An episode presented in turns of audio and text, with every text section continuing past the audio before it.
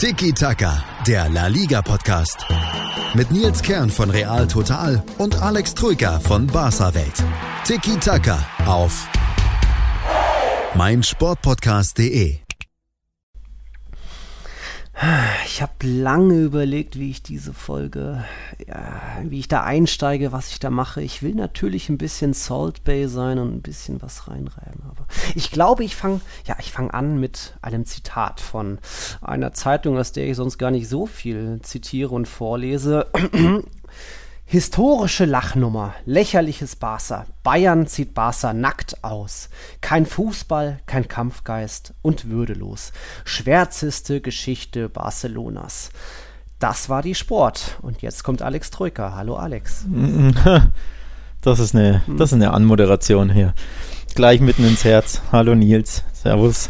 Grüß Ja, dich. Hallo. Es gibt ja auch Mhm. nichts schön zu reden. Grüß dich. Oder? Hast du was schön zu reden? Ähm, nee. Nee, habe ich nicht. Nee. Ja, ich muss die, ich Nee. muss die Schlagzeilen leider so äh, unwidersprochen so stehen lassen.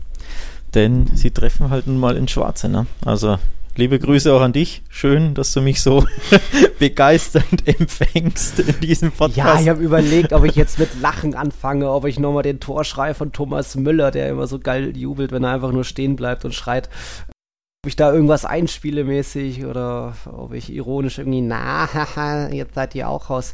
Nee, äh, ich finde diese Sätze von der Sport, die ja sonst sehr viel für Barca umstrickt und auch zeigt, hö, aber Real hat damals auch mal äh, 9-1 gegen die Bayern verloren. Da, diese Sätze sind schon ziemlich ins Schwarz. Und auch die Mundo Deportivo hat eigentlich nur drei Wörter, die für mich ziemlich passend sind. Die Mutter aller Debakel. Also hart, aber Volltreffer. 2 zu 8. Mhm. Ich hatte ja schon getippt, 4-0 gewinnen die Bayern. Ich habe mir schon erhofft auch, dass es deutlich wird, weil äh, damit auch ganz Europa sieht, wie schwach Barca verteidigt in dieser Saison, dass einfach keine Seele mehr in dieser Mannschaft steckt, dass eigentlich alles nur noch Messi und Ter Stegen ist. Aber die beiden hatten beide keinen guten Tag und dann ist eben sowas passiert, oder? Ja, ähm, ich weiß gar nicht, wo, wo man da anfangen soll. Ähm, Im Ja, Endeffekt. Keine Ahnung. Ja, nee, ich bin ein bisschen, kann dir nicht, ich möchte gern widersprechen bei zahlreichen Dingen, aber kann es nicht so wirklich natürlich, ne? Also seelenlos ist natürlich immer so ein bisschen, boah, schon, ja, der Holzhammer. Aber an dem Abend waren sie heillos überfordert, keine Frage. Und ähm, ja, ba ähm, Bayern hat tatsächlich all die Schwächen aufgedeckt von Barca, die wir ja schon länger sehen, aber die eben in La Liga oft kaschiert werden. Auch natürlich, weil die Gegner nicht so gut sind. Auch natürlich, ähm, ja, weil nicht jeder so ein krasses Pressing gespielt hat, auch in der Qualität, in der Schärfe und das auch durchgezogen hat. Also nicht nur mal 20 Minuten gutes Pressing, das kann auch Bilbao und Getafe spielen das gut. Aber von der ersten bis zur 90. so anzulaufen als Mannschaft geschlossen, mit der Qualität, mit dem Eifer, mit der Gier, mit dem Selbstbewusstsein natürlich auch. Und dieses typische äh, weiter, immer weiter der Bayern, das haben die ja gemacht. Ne? Und das macht in La Liga keiner. Oder ich kann mich nicht erinnern, dass das jemals einer gemacht hätte. Und dementsprechend, ja. Nee, da wird sich nach einer Führung schnell hinten eingeigelt und irgendwie das 1-0 gegen Barca über die Linie bringen. Äh, auch Madrid geht, schaltet dann gerne mal ein paar Gänge zurück, spart die Kräfte, aber die Bayern Chapeau auch dadurch. Also das war äh, fast ein bisschen schon eben wie erwartet, dass sie wirklich diese Form der letzten Wochen, auch der letzten Monate da bestätigt haben, so ein Ausrufezeichen gesetzt haben. Also von allen in der Mannschaft ein ganz großer Auftritt. Goretzkas äh, Vorlage da überragend. Müller zwei Schüsse, zwei Tore. Knapri kam ran, Perisic irgendwie aus Spitzenwinkel. Da kann man gar nicht alle einzelnen acht Tore auseinandergehen, weil alle wirklich ein Kunstwerk waren. Natürlich äh, Davies, was der da mit drei, vier Gegenspielern angestellt hat. Man wusste schon, oh, oh, oh, oh, gleich passiert Semedo, pass auf. Und trotzdem alle überrannt geworden. Eine unfassbare oder spannende Statistik auch. Barca jetzt in einer Riege mit St. Pauli und dem HSV. Das sind so die letzten drei Gegner, die acht Gegentore schlucken mussten durch die Bayern. HSV sogar dreimal. Bei Pauli ist es schon ein paar Jährchen her. Und jetzt eben auch Barcelona. Wow. Also das, ich weiß nicht, bei, bei dem Brasilien 7-3 gegen Deutschland gab es ja so einen Tipp irgendwie, einen, der 7-1. das getippt hat und dann 7-1. 7 7-2, 7-2 sogar. 7-1, oder? Die haben doch, nee, nee, 7-2. Ich habe 7-3 gesagt, das war falsch, aber es waren 7-2. Oder? Ich sag 7-1. Brasilien, Deutschland. Ja, ich sag's Komm, 7-2. Google. Es- Geht um Bier. Bierwette, rum, komm, ja. komm. Bierwette, Ja, ja. mach. Ja, Verdammt, 7-1. yes! Yes! Ich dachte, Oscar yes. hat getroffen und wer noch? Nee, nur Oscar. Na gut. Schöle hat ja doch in, ins gegnerische Tor. Ja, da würde ich sagen, una, una cerveza, por favor. kriegst, du, kriegst du, amigo. Ähm, das hatte ja tatsächlich damals einer getippt, da ist ja dann irgendwo ein Wettschein so viral gegangen, auf, im Internet aufgetaucht. Aber so ein 8 zu 2, da hast du auch noch nichts gesehen, oder? Dass da einer typico-mäßig einfach mal. Nee, ich glaube, äh, das wäre okay. zu viel. Nochmal 4-0 zu tippen wie du ist ja schon, ist ja mhm. schon stark, ja. weil im Endeffekt du hast ja einen Kantersieg oder eine Abreibung getippt dass die natürlich ja. dann so ausfällt mit einem quasi Eishockey-Ergebnis, wenn man so möchte, ja, das kann mhm. ja keiner vorhersehen. Also nochmal, klar kann man dann sagen, hier gibt es mal ein 5-0, ein 5-1, aber kein Mensch tippt ja so ein Ergebnis, wird das im Fußball ja völlig unüblich ist. Also das war schon, ja. ist auch irgendwo ein Freak-Ergebnis, darf man auch nicht vergessen. Also normaler wäre ja wirklich irgendwie ein ja, 5-0 oder 5-1 oder so. Ja. Ähm, dementsprechend ja. Das Ergebnis an sich liest sich halt auch nicht schön. Wie gesagt, eine Packung an sich ist eh unschön, äh, wenn man die mhm. erfährt, weil die einfach ja Jahre, Jahrzehnte lang ähm, ja, die Medien bestimmen wird oder immer wieder hochge oder hergeholt wird, vor allem wenn sich die beiden treffen. Aber die, dieses Ergebnis, dieses Scoreline an sich auch nochmal ist halt nochmal so unschön. Ne? Ja, mhm. Von daher, da kam einiges zusammen. Historische Schlappe, ja. historische Schande schreiben ja auch Marker und Ass. Also das war schon, mir fehlen immer noch ein bisschen Worte. Und um gleich mal ein bisschen den Bogen zu spannen, auf die Saison auch, wir müssen jetzt gar nicht so detailliert über dieses Spiel reden. Heute vor einem Jahr hat so ein bisschen, ich will nicht sagen, der Untergang Barsters hat angefangen, weil eigentlich geht der Untergang ja schon eine Weile. Wir erinnern uns an das 0-3 gegen Juventus, an das ja, Debakel fast schon in Rom, an dieses unglaubliche Wunder an Enfield, wo Liverpool noch die Runde gedreht hat, jetzt eben 2-8 gegen Bayern. Aber heute vor einem Jahr ging es nochmal ja, einen Ticken tiefer oder es hat eben angefangen, die Seuchensaison der Katalanen. Da war der erste Spieltag in der Liga und du weißt, welcher alte Mann da noch geflogen ist. ja, Aris Aduris ist da geflogen. Aris Aduris. Genau, beim 1-0-Sieg Bilbaos über Barcelona eben den Meister direkt mal geschlagen, eingewechselt, Traumtor, Seitfallzieher, war auch Aduris letztes Profitor in seiner Karriere. Musste ja dann in der Corona-Pause ähm, bekannt geben, dass er eine, sich eine neue Hüfte einoperieren lassen muss. Also trauriges Ende für ihn. Schade, dass er das Pokalfinale nicht mehr leben kann.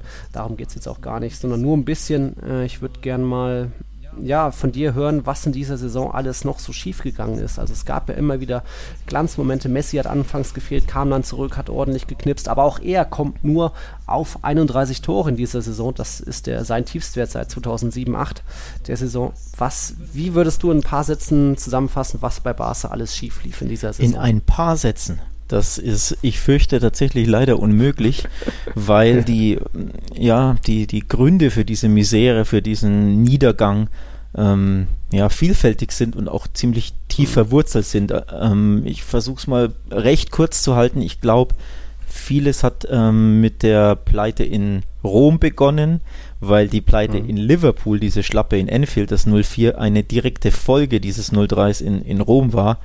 Denn weil Barca da psychologisch ähm, ja einfach einen mitbekommen hat. Also Rom steckte in den Hinterköpfen vor der Pleite in Enfield, das haben sie sogar vor dem Spiel gesagt. Also Suarez beispielsweise, mhm. kann ich mich erinnern, auf der PK hat das wirklich angesprochen und, und auch Piquet, meine ich. Also sprich, du hast gesehen, vor Enfield haben sie Rom im Hinterkopf, dann ist Enfield passiert und das hat ihnen so einen Knacks gegeben, dass beispielsweise die komplette jetzt Hinrunde ähm, vor allem in Auswärtsspielen so affektiert war. Das hast du einfach gesehen, die Hinrunde war, da waren mhm. sie in Auswärtsspielen ja so, so schwach. Ne? Direkt dann, du hast Adoris angesprochen, der hat ja auch im ersten Ligaspiel auch auswärts ausgerechnet bei Bilbao in der 91. das Tor geschossen. Also auch da wieder eine Auswärtsniederlage und ein wirklicher Nackenschlag.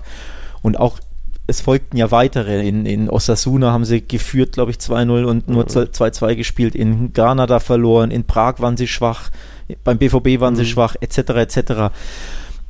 Dementsprechend glaube ich, was sie hätten machen müssen, ist wirklich im Sommer Valverde entlassen, da einen klaren Cut machen, wirklich einen neuen Trainer mhm. installieren, eine frische Ansprache, frische, äh, ja, einen frischen Mann, mhm. neuen Mann, neue Ideen, neue Taktik, etc. etc. Also wirklich da einen Cut machen im Sommer quasi. Es kam ja auch noch der, die Niederlage im Pokalfinale gegen Valencia. Genau, dazu, die kam also. auch, genau, genau, die kam auch dazu, stimmt. Ähm, wie gesagt, ich glaube, das haben sie verpasst ähm, diesen, diesen Cut zu machen. Das war meiner Meinung nach im Nachhinein ein, also damals schon klarer Fehler, aber jetzt natürlich offensichtlich. Man hätte sich im Sommer einfach von Valverde trennen müssen. Das haben sie nicht Mhm. gemacht. Sie wollten ihn durchschleppen, warum auch immer. So wirklich kann das bis heute, glaube ich, keiner erklären. Also da gibt es keine plausiblen, plausiblen Gründe. Ich glaube tatsächlich, der Rückhalt in der Mannschaft ist recht gut. Messi und Co. mochten ihn einfach. Ich glaube, er war sehr umgänglich, hatte den, ja, die Mhm. Kabine im Griff, sage ich mal, oder war, war angesehen. Und dann haben sie sich Ja. gedacht, oh, er ist schon der richtige Mann, um dieses Schiff quasi zu stabilisieren. Aber natürlich Ja. kompletter Trugschuss, Schluss. Und ja, dieser Fehler hat sich jetzt quasi durch die ganze Saison gezogen, dass man Valverde eben nicht dann entlassen hatte. Und ja, mit einer Saison zu kommen, ist natürlich für Setien auch sehr, sehr schwierig. Aber ich glaube, alles hat angefangen mit eben diesen zwei Auswärtspleiten in der Mhm. Champions League. Und dann war es so der Schneeballeffekt, ne? dass er größer und größer wird, dieser Schneeball, bis er ja, den Hang abgestürzt ist. Weiß nicht, ob das sprachliche Bild jetzt Sinn macht, aber ja. Oh, ich verstehe Ja. schon, was du meinst. Und dazu eben auch riesige Investitionen, viele Spieler gekauft, aber die dann gar nicht funktioniert haben oder gleich Genau. wieder weitergegeben wurden, wie der Malcolm auch. Äh, Coutinho hatten, wurde weitergegeben, äh, Dembele wieder verletzt. Griezmann auch nur auf der Bank gewesen, also die drei potenziellen Neymar-Nachfolger irgendwie haben bei, für Barca keine Rolle gespielt. Genau, weder genau. in dem Spiel noch in dieser Saison auch so richtig. Es kommt natürlich viel zusammen. Ähm, die Mannschaft ist alt, das haben wir ja auch schon oft angesprochen, oder zumindest der Kern der Mannschaft mit einem Busquets, einem Piquet, auch Messi 33, äh, Suarez ist ja schon 34 oder so 33, glaube ich. da 33 auch da um da auch ein bisschen einen Vergleich zu ziehen, Real Madrid ist da schon bemühter, die letzten Jahre junge Spieler heranzuziehen. Varan kam blutjung, Casemiro kam blutjung, Asensio und so weiter, wo das schon eher funktioniert, auch wenn der Kern der Mannschaft so gesehen mit Ramos, Modric, ähm, auch Benzema auch eher älter ist, aber auch da ist öfter mal ein Modric auf der Bank, ein Marcelo spielt keine große Rolle mehr. Da hat, glaube ich, Madrid diese, ja, die, die Kurve besser hinbekommen bezüglich Umbruch als der FC Barcelona. Und das hat sich jetzt mal wieder gezeigt, weil die Mannschaft auch ein bisschen ausgelutscht äh, wirkte, das meinte ich auch ein bisschen mit seelenlos. Einfach, hat sich ergeben, da war kein wirkliches Aufbäumen, keiner mehr, der einfach mal in die Hände klatschen, hey Leute, reißt euch mal zusammen, egal ob das Piquet war oder Messi, was man von einem Kapitän erwarten könnte. Ähm, es gab dann einen Tag später nach dieser historischen Schlappe ein paar Videos von äh, von dem Spiel, als Real Madrid 3-1 gegen Juventus verloren hat. Da hat ja Ronaldo so in der letzten Minute noch diesen Elfmeter verwandelt, du erinnerst dich.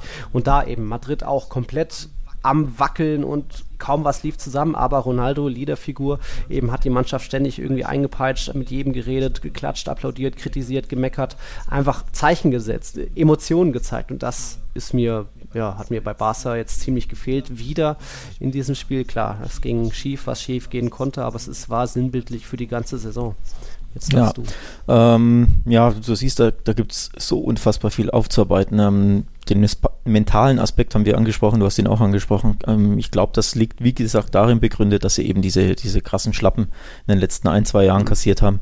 Ähm, das affektiert dich natürlich enorm. Also immer wieder solche, ja, solche schlechten Erlebnisse, sage ich mal, Niederlagen, Pleiten.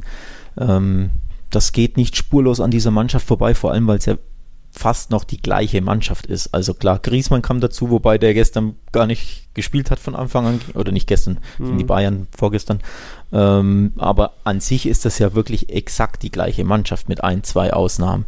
Ja. Ähm, wir haben die Mannschaft angesprochen, den Kader. Natürlich, also Setien bzw. Valverde war ein Grund, aber natürlich gibt es viel, viel mehr Gründe, nämlich die Kaderzusammenstellung ist auch absolut katastrophal. Also auch das spielt natürlich mit rein, wenn du keinen fitten Flügelstürmer hast, weil Dembele die ganze Zeit ausfällt, was natürlich unglücklich ist, dass sich einer immer wieder und wieder wieder verletzt. Nichtsdestotrotz, wenn du keinen zweiten Flügelstürmer im Kader hast, außer einem 17-Jährigen, hast du ja unfassbar viel falsch gemacht. Ähm, das allein spricht ja Bände. Dann haben sie außer Suarez, einem 33-Jährigen, der ich glaube drei Knie-OPs schon hatte, haben sie keinen Mittelstürmer. Also, Oh doch, ja, der, den Dänen. der ja nicht spielberechtigt ist in der Champions League und auch nur gekauft Ja. Ach so, und auch ja. nur Ja, gekauft Champions wurde, weil eben Ja. Mhm. Dembele und Suarez gleichzeitig eigentlich ein Season, eine Season-Ending-Injury hatten, sonst wäre er nicht gekauft worden. Sprich, die Kaderplanung ist ja auch dermaßen katastrophal schlecht, dass auch das natürlich ein Grund von vielen weiteren ist. Und so kommt einfach eins zum anderen. Ne? Dann hast du Verletzungen, äh, dann fehlt dir MTT, Dembele, fehlen dir ähm, ja, schlechte Form, wie gesagt, der mentale Mhm. Aspekt, die Trainerentlassung, die der Kader ist auch unfassbar alt, also auch der Zahn der, Zeit, Zahn der Zeit nagt natürlich auch an Messi, an Suarez sowieso, an Dembele, an, äh, nicht an Dembele, an Piquet, an, an Vidal. Also auch die spielen da alle, alle eine große Rolle. Ähm, ja, dementsprechend sind das so, so viele verschiedene Gründe, die eben zu diesem, ja, zu dieser Performance führen oder zu dieser Nichtleistung und zu diesem Ergebnis am Endeffekt. Ja. Ja, Kaderplanung ist auch nochmal das Stichwort. Es gab ja auch viele Fehlgeschäfte in der Vergangenheit. Ich spreche da nochmal so einen Malcolm an, auch einen André Gomez, Paco Alcacer, genau. was einfach gar nicht ja. funktioniert hat, was dann irgendwie wieder abgebrochen wurde, die Geschäfte, statt Zeit, Geduld zu geben, auch weil es vielleicht wirklich nicht gepasst hat. Äh, interessante Talente wurden abgegeben, ob das ein Denis Suarez war, jetzt Rafinha an Celta, was einzeln betrachtet schon einen Sinn ergibt, aber hätte man da nicht wen behalten können. Wer war es im Winter, der gegangen ist? Alenya, ja. glaube ich, zu Betis und dann noch der Mittelstürmer aus der zweiten Mannschaft. Also, boah, so knapp können die Kassen noch gar nicht sein, dass man selbst den Mittelstürmer der zweiten Mannschaft. Ja, scheinbar schon, scheinbar schon. Ne? Ähm, ja. Ja. Nee, du sprichst es an, ein, ein wirklich, das ist ein Musterbeispiel, schön, dass du es angesprochen hast, für katastrophale, für das katastrophale Management und Missmanagement und die Kaderplanung äh, ist, sie schicken oder Alenia durfte ja gehen zu Betis, weil er von Valverde nicht eingesetzt wurde. Der hat, glaube ich, monatelang kein mhm. einziges Spiel gemacht und ähm, hatte anscheinend eine Vertragsklausel, die ihm eben sagt, wenn er so lange nicht spielen kann, kann er sich verleihen lassen. Sprich, er wollte dann natürlich weg, hat Gebrauch von dieser Klausel gemacht und zwei Wochen später entlassen sie einen Trainer und der neue Trainer, der vielleicht auf ihn setzen möchte, kann das nicht tun, weil der Spieler weg ist. Also hätten sie einfach nur den Trainer zwei Wochen früher entlassen, hätten sie den Spieler nicht verleihen müssen. Und dann hätten sie in ihrem dünnen Kader, der teilweise nur 14, 15, 16 Spieler hatte, hätten sie einen wichtigen Mittelfeldspieler mehr gehabt. Mhm. Also da nicht mal mit dem neuen Trainer sprechen können, ja. quasi, dass der sein Veto anlegt, wer kommt, wer geht. Nicht mal das konnten sie ja machen, weil sie eben da Valverde wieder zu spät entlassen haben. Also es ist so unfassbar schlecht auf allen Ebenen. Missmanagement pur, was Barca da getrieben hat. Das eben, wie gesagt, mhm eins zum anderen führt und alles spielt irgendwo in diesem komplexen Puzzle halt eine wirk wirklich ähm, signifikante Rolle. Ja. ja. Wenn du dieses komplexe Puzzle schon ansprichst beim FC Barcelona, jetzt ja, geht es ja auch darum, äh, Präsidentschaftswahlen werden die jetzt vorgezogen, weil Bartomeu hat keinen Kredit mehr bei den Fans, glaube ich. Da gibt es mittlerweile, gab es schon Plakate jetzt auch, die dann am Vereinsgelände gehangen haben. Korrigiere mich, wenn ich da jetzt falsch Ja, war. da stand irgendwas von wegen Spieler und äh, Management, die Schande in der 121-jährigen mhm. Vereinsgeschichte oder irgendwie sowas. Wobei, ja, wobei ich glaube, das waren nur zwei Leute, die diese Plakate aufgehängt haben, muss man ja. auch sagen. Also es war nicht so, dass da der Mob äh, tobte. Ähm, ja. Aber, also muss ich auch sagen, kenne ich auch nicht so. Ähm, so eine institutionelle Krise habe ich in meinen, keine Ahnung wie viele, 18, 20 Jahre, wie ich jetzt ähm, Barca so intensiv verfolge, habe ich das so noch nicht erlebt, weil ja, gab es halt zuletzt nicht in den letzten Jahren. Ne? Dementsprechend, mhm. ja, ist es ungewohnt, aber ähm, auch nicht so, dass man, also es erinnert noch nicht an den Hamburger SV, sage ich mal. Da waren ganz andere Plakate, glaube ja. ich, am Trainingsgelände. Ne? Ja. Das, ähm, noch das noch nicht. Ähm, ich glaube, Bartomeus Glück ist wirklich, dass aktuell keine Fans im Stadion sind. Das ist wirklich das große Glück ja. des Vereins und, und des Präsidenten. Weil stell dir vor, im Camp Nou, was los wäre, wenn die eben derlei Leistung zeigen und, und Niederlagen kassieren. Dann gibt es die berühmten Pagnoladas, die weißen Taschentücher, die da ähm, ne, ge geschwenkt mhm. werden. Oder natürlich ja. Pfeifkonzerte ohne Ende oder mehr Plakate.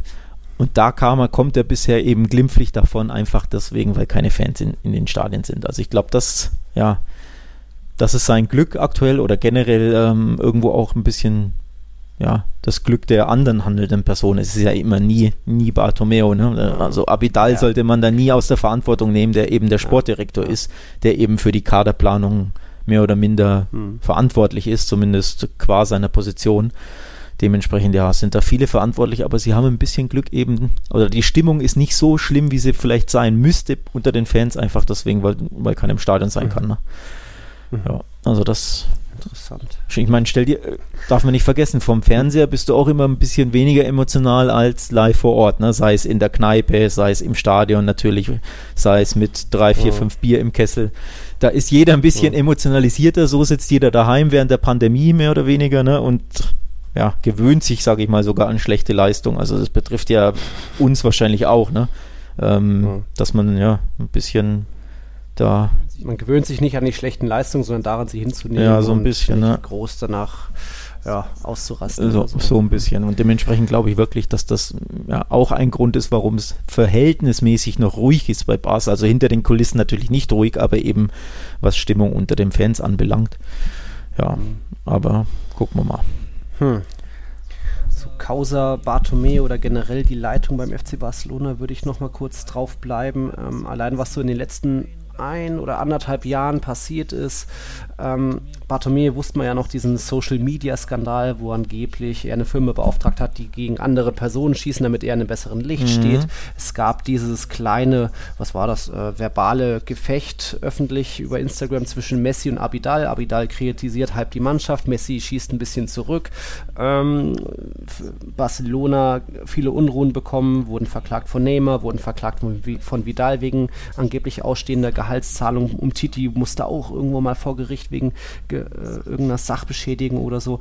Die Breath Rate Sache hat auch für einiges sowohl an Unruhen gesorgt, als auch, ich glaube, einige Sympathien gekostet, vor allem auch so im deutschsprachigen Raum, wo viele doch noch so ein bisschen diesen Meske und Club und romantisch, Barca ist Tiki-Taka und Iniesta ist zwar nicht mehr da, aber es läuft schon. Nee, läuft nicht mehr so ganz. Puyol und Xavi hatten Barca abgelehnt oder erstmal ja. abgesagt, ähm, als es darum ging, ja. ja, zurückzukehren auch direkt, Xavi glaube ich direkt als Valverde-Nachfolger, weil nee, das ist zu heiß, die heiße Kartoffel will er noch nicht anfangen. Die Griesmann-Verhandlungen waren illegal, da musste Barca nachzahlen. ähm, es gab auch generell Theater im Vorstand, wo dann Mestre zurückgetreten war, Segura auch irgendwie entlassen wurde oder ja. sowas. Also da auch. Dass, dass du das überhaupt Stühle alles, ich bin, ich bin erstaunt, sorry, dass ich dich unterbreche, dass du das alles auf dem Schirm äh. hast, das ist ja unfassbar. Also nicht mal ich würde das noch aus dem Kopf wissen. Jetzt, wo du sagst, erinnere ich mich dran, aber das sind einfach so unfassbar viele Dinge vorgefallen, ja. institutionell und äh, ja, was, was Deals anbelangt etc., das ist ja unfassbar. Also allein deine Liste mhm. jetzt, die wahrscheinlich immer noch nur 70 Prozent ist. Ja, doch, es wären noch ein paar, wie Viktor Wald, wäre auch noch. Genau, egal. stimmt. Ja. Ähm, da geht einfach es ist nicht mehr viel zusammen bei diesem Verein. Und ihr habt ja auch so eine Grafik, eine Umfrage auf eurer Website bei Barca Welt, wo dann eben auch gefragt, die Fans gefragt werden, die Leser, ähm, was ist der Hauptgrund für den Niedergang des FC Barcelona? Es gibt vier Antwortmöglichkeiten. A. Bartomeus Vereinsführung. B. Kaderplanung der sportlichen Leitung, also eher Abidal. C. Die Mannschaft ist über dem Zenit. Und D. Eine Mischung aus allem. Was schätzt du? Meist die meisten Stimmen gegen. D natürlich. Ja. ja. D 43 Prozent, aber dann direkt dahinter mit 37 Prozent ja. Bartomeus Führung. Dann eben Kaderplanung der sportlichen Leitung, hatten wir auch schon angesprochen, und dann 9 Prozent noch die Mannschaft ist über Ja, weil also logischerweise alles zusammenspielt. Also es gibt ja nie den einen ja, Grund, ja. denn Bartomeus nee. Führung hat natürlich Konsequenzen bei der pa Kaderplanung, denn er installiert ja, Abidal so und auch Abidal setzt ja, nur das um, was Bartomeo also wenn Bartomeo sagt, ich will Spieler XY nicht, wird ja Abidal den nicht, nicht holen in der Regel. Ja. Also auch da sp spricht der Bartomeo immer mit rein. Beispielsweise hat Bartomeo, und da, da, muss man ihn kurz mal positiv loben, hat Bartomeo selbst Frankie de Jong ähm, verpflichtet. Denn er ist persönlich, hin, äh, Abidal hat das nicht hinbekommen. Ähm, Frankie hm. de Jong war kurz davor bei PSG zu unterschreiben äh, hat er sogar öffentlich zugegeben im Nachhinein. Und Bartomeo ist dann nach Amsterdam geflogen und hat, äh, hat das zur Chefsache gemacht und hat den dann im persönlichen Gespräch quasi doch davon überzeugt, zu Basel zu wechseln. Wahrscheinlich hat er ein bisschen das Handgeld und das Gehalt erhöht. Ähm, Spekulation meinerseits jetzt, aber im Endeffekt, da, da siehst du ja, er, er, ist zwar Präsident und, und ähm, ja, offiziell nicht für die Transfers zuständig, aber eben doch. Beispielsweise der Jong, da hat er es jetzt gut gemacht, aber sicherlich bei vielen anderen Transfers nicht so gut, ne? Und dementsprechend, ja. Abidal ist nie nur Abidal, sondern die, die spielen natürlich zusammen, ne? Nochmal, Bartomeo hat ihn ja eingestellt. Bartomeo hat sich die Absage von Puyol geholt. Puyol wäre Abidals Chef geworden. Ähm, mhm. Sprich, auch da wieder kann man sagen, ist er gescheitert, Bartomeo, denn vielleicht hätte Puyol seine Sache besser gemacht, ne? Ähm, dementsprechend ja, die, auch da wieder das Puzzle ist vielteilig und irgendwo immer miteinander verflochten, ähm, so dass es ein Bild gibt. Ne? Die Kaderplanung ist natürlich, ja, geht natürlich hauptsächlich auf Abidal zurück, aber wenn wir über die Antwortmöglichkeit, die Mannschaft ist schlecht und alt, ja, das hat ja mit der Kaderplanung zu tun, ne? Also du siehst, ähm, ja, es macht Sinn, dass natürlich jeder W, D wählt. Ähm, auch ich würde natürlich D wählen, auch wenn der Hauptschuldige wahrscheinlich der Kopf des Ganzen ist. Ne? Ja, ja, der Kopf des Ganzen. Jetzt hat man schon einiges Barca. Ich gucke nochmal so meine Notizen, aber mit dem meisten bin ich. Ich habe noch was, ich habe noch was. Ja. Bitte. Äh, Wie es weitergehen, musst du mich fragen. ähm, ja, das wäre jetzt doch ein bisschen. Achso, achso. Ähm, Trainer und Co ich wollte nur noch mal kurz erwähnen, Barca hat auch jetzt äh, zwei Rekorde in. Oh wei. vorher oh schon oh die höchste Niederlage nach Hin- und Rückspiel. Das war 0-7 gegen oh Bayern wei. zusammengerechnet. Und jetzt haben sie auch die höchste Niederlage in einer Partie. Ja. 2 zu 8 übrigens, Bayern. Herzlichen ja, Glückwunsch. Übrigens beim 0-4 in München war ich damals im Stadion. Dementsprechend hm. äh, ja, bin ich da nicht so gut drauf zu sprechen, auf dieses Hinspiel 0-4. Ähm, ja. Hm. Also du siehst, den einen Rekord habe ich sogar live miterlebt, auch nicht so schön, den jetzt immerhin nicht, also nicht live im Stadion, aber ja. Nicht so schön. Bei dem 0-4 in München war ich auch, nur hat damals eben Real Madrid gewonnen. oh, schön. Das war was anderes, 2014. Ja, war schön. Für mich war auch der, was war das, Freitagabend, eigentlich ganz schön. Ich glaube, ich habe noch nie so ein, generell wahrscheinlich ein Spiel einer anderen Mannschaft außer äh, Real Madrid so bejubelt. Das war glorreicher Fußball einerseits und dann eben auch ja, Barca am Boden zu legen, das tut dann, muss ich auch zugeben, doch auch ein bisschen gut, so als Erzrivalen, wo auch wirklich viele in meinem Freundesbekanntenkreis auch sagen, aber Barca ist doch der schöne Verein im SG und Club. Nee, Barca ist jetzt am Ende und die Messi-Ära, das hat jetzt auch gezeigt, neigt sich sehr deutlich dem Ende. Wie gesagt, nochmal auch äh, drei Champions League-Tore, so wenig hat er zuletzt 2007 gehabt. Äh, da muss ich jetzt mal kurz nachhaken. Gibt es bei euch Madridistas denn nicht trotzdem eine gewisse Abneigung gegenüber den Bayern, weil das einfach eine internationale Rivalität ist, weil ihr ja in den letzten Jahren so oft aufeinander getroffen habt und das, die Spiele immer so eng war? Ich meine schon, oder? Natürlich, natürlich, vor allem so um, bis zu 2014 war es ja wirklich Bestia Negra. Genau, genau. ich glaube, äh, von acht Duellen gegen sieben an die Bayern oder so gefühlt, aber jetzt die letzten drei Duelle, die letzten drei K.O.-Runden gegen jeweils am Real Madrid, von dem her ist das äh, ja, eine klare Sache. Es ging ja auch Screenshots danach rum, von wegen Messi, äh, zwei Torschüsschen vielleicht gegen die Bayern, kein Tor, Ronaldo zuletzt drei Tore gegen die Bayern, als eben Real Madrid noch auf die Bayern gestoßen ist. Klar, besteht der Rivalität absolut, aber da ist jetzt auch sehr viel Schadenfreude dabei und da muss ich auch so ehrlich sein, mich freut es einfach dann auch, Barcelona so am Boden zu sehen. Ähm, rein aus Fanperspektive. Ich würde gern weiter noch mit dir über Barca reden die nächsten Wochen, wenn sie ins Finale einziehen und dort erst die Niederlage kassieren aus beruflicher Sicht. Aber die Rivalität oder Abneigung gegenüber Barca ist bei mir dann persönlich höher als, glaube ich, zu den Bayern, weil mir die Bayern vielleicht auch äh, weiter weg sind mit denen habe ich nicht so viel, die kommen nicht so oft vor in meinem naja. Alltag wie jetzt natürlich Barcelona. Logisch, ja, klar. Logisch, so. macht ja. Sinn. Ja, aber der Madrilene an sich will jetzt doch trotzdem nicht, dass die Bayern dieses Triple gewinnen, oder? Denn, nö, denn, nö, nö. dann hätten Bayern schon zwei Triple und Real Madrid hat noch gar keins, ne? Also muss man es auch sehen, so ein bisschen, ja, internationale, ja, Rivalitäten. Och, ja, Triple, wir hatten das Three-Peat oder vier aus fünf Jahren, von dem her, das muss auch erstmal einer nachmachen, 13 Euro Pokale ja. insgesamt. Du, im Endeffekt, die Bayern hätten es auch, glaube ich, durchaus verdient, weil das nach der Rückrunde, vor allem nach so einer schwierigen Hinrunde, auch echt attraktiver Fußball ist mit Identifikationsperson. Ich finde den Goretzka ist ein richtig geiler Typ, also einfach auch menschlich, was der äh, mhm, Corona absolut. gemacht hat, wie der über Holocaust informiert. Ja coole Socke, der nicht einfach nur Influencer-mäßig äh, rumpost. Kimmich irgendwie auch ganz cool, Gnabry Davies, einfach coole Leute. Thomas Müller sowieso, wenn er seinen Hühnern auf dem Hof hinterher gackert. Lewandowski, die Maschine überhaupt. Also da geht schon viel zusammen. Das ist nicht mehr nur Robben und Ribéry, Vidal, so wo man ja, vielleicht eine eher schwierige Zeit oder schwierig im Sinne von, wo es da öfter mal ein paar Karten gab oder wenn, wenn Ribéry wieder Cavachal eine watscht, dann war das einfach was anderes. Egal, natürlich jetzt, ja, wem drückt man jetzt die Daumen? Leipzig, PSG, Lyon, Bayern, ja, dann mal gucken, ob Lyon das Wunder schafft. Wahrscheinlich nicht, aber egal. Da können wir gleich nochmal drauf gucken. Äh, generell die Champions League-Runde, auch was in den anderen Partien äh, passiert ist jetzt würde ich dich nur noch fragen, wie geht es denn jetzt weiter bei Barca? Setien, heute letzter Tag, morgen dann. Gehe ich aus, von aus. Ähm, wenn man heute letzter Tag sagt, muss man natürlich wieder erwähnen, wir nehmen hier am Sonntagabend gegen ja. 9 Uhr auf aktuell. Sprich, je nachdem, wann der Hörer diesen Podcast hört, kann es sein, dass der Kollege Setien tatsächlich schon entlassen wurde. Denn jo. morgen tagt der Vorstand, also morgen am Montag, gibt es die Vorstandssitzung äh, und es heißt jetzt schon beschlossene Sache, Setien wird fliegen. Sprich, man kann morgen damit rechnen oder falls diese Sitzung, keine Ahnung, sehr lange dauert, dann halt am Dienstag spätestens. Aber man kann davon ausgehen, dass eben in den nächsten, ja, sagen wir mal 24 Stunden Setien mhm. Geschichte ist beim FC Barcelona. Ähm, davon kann man ausgehen.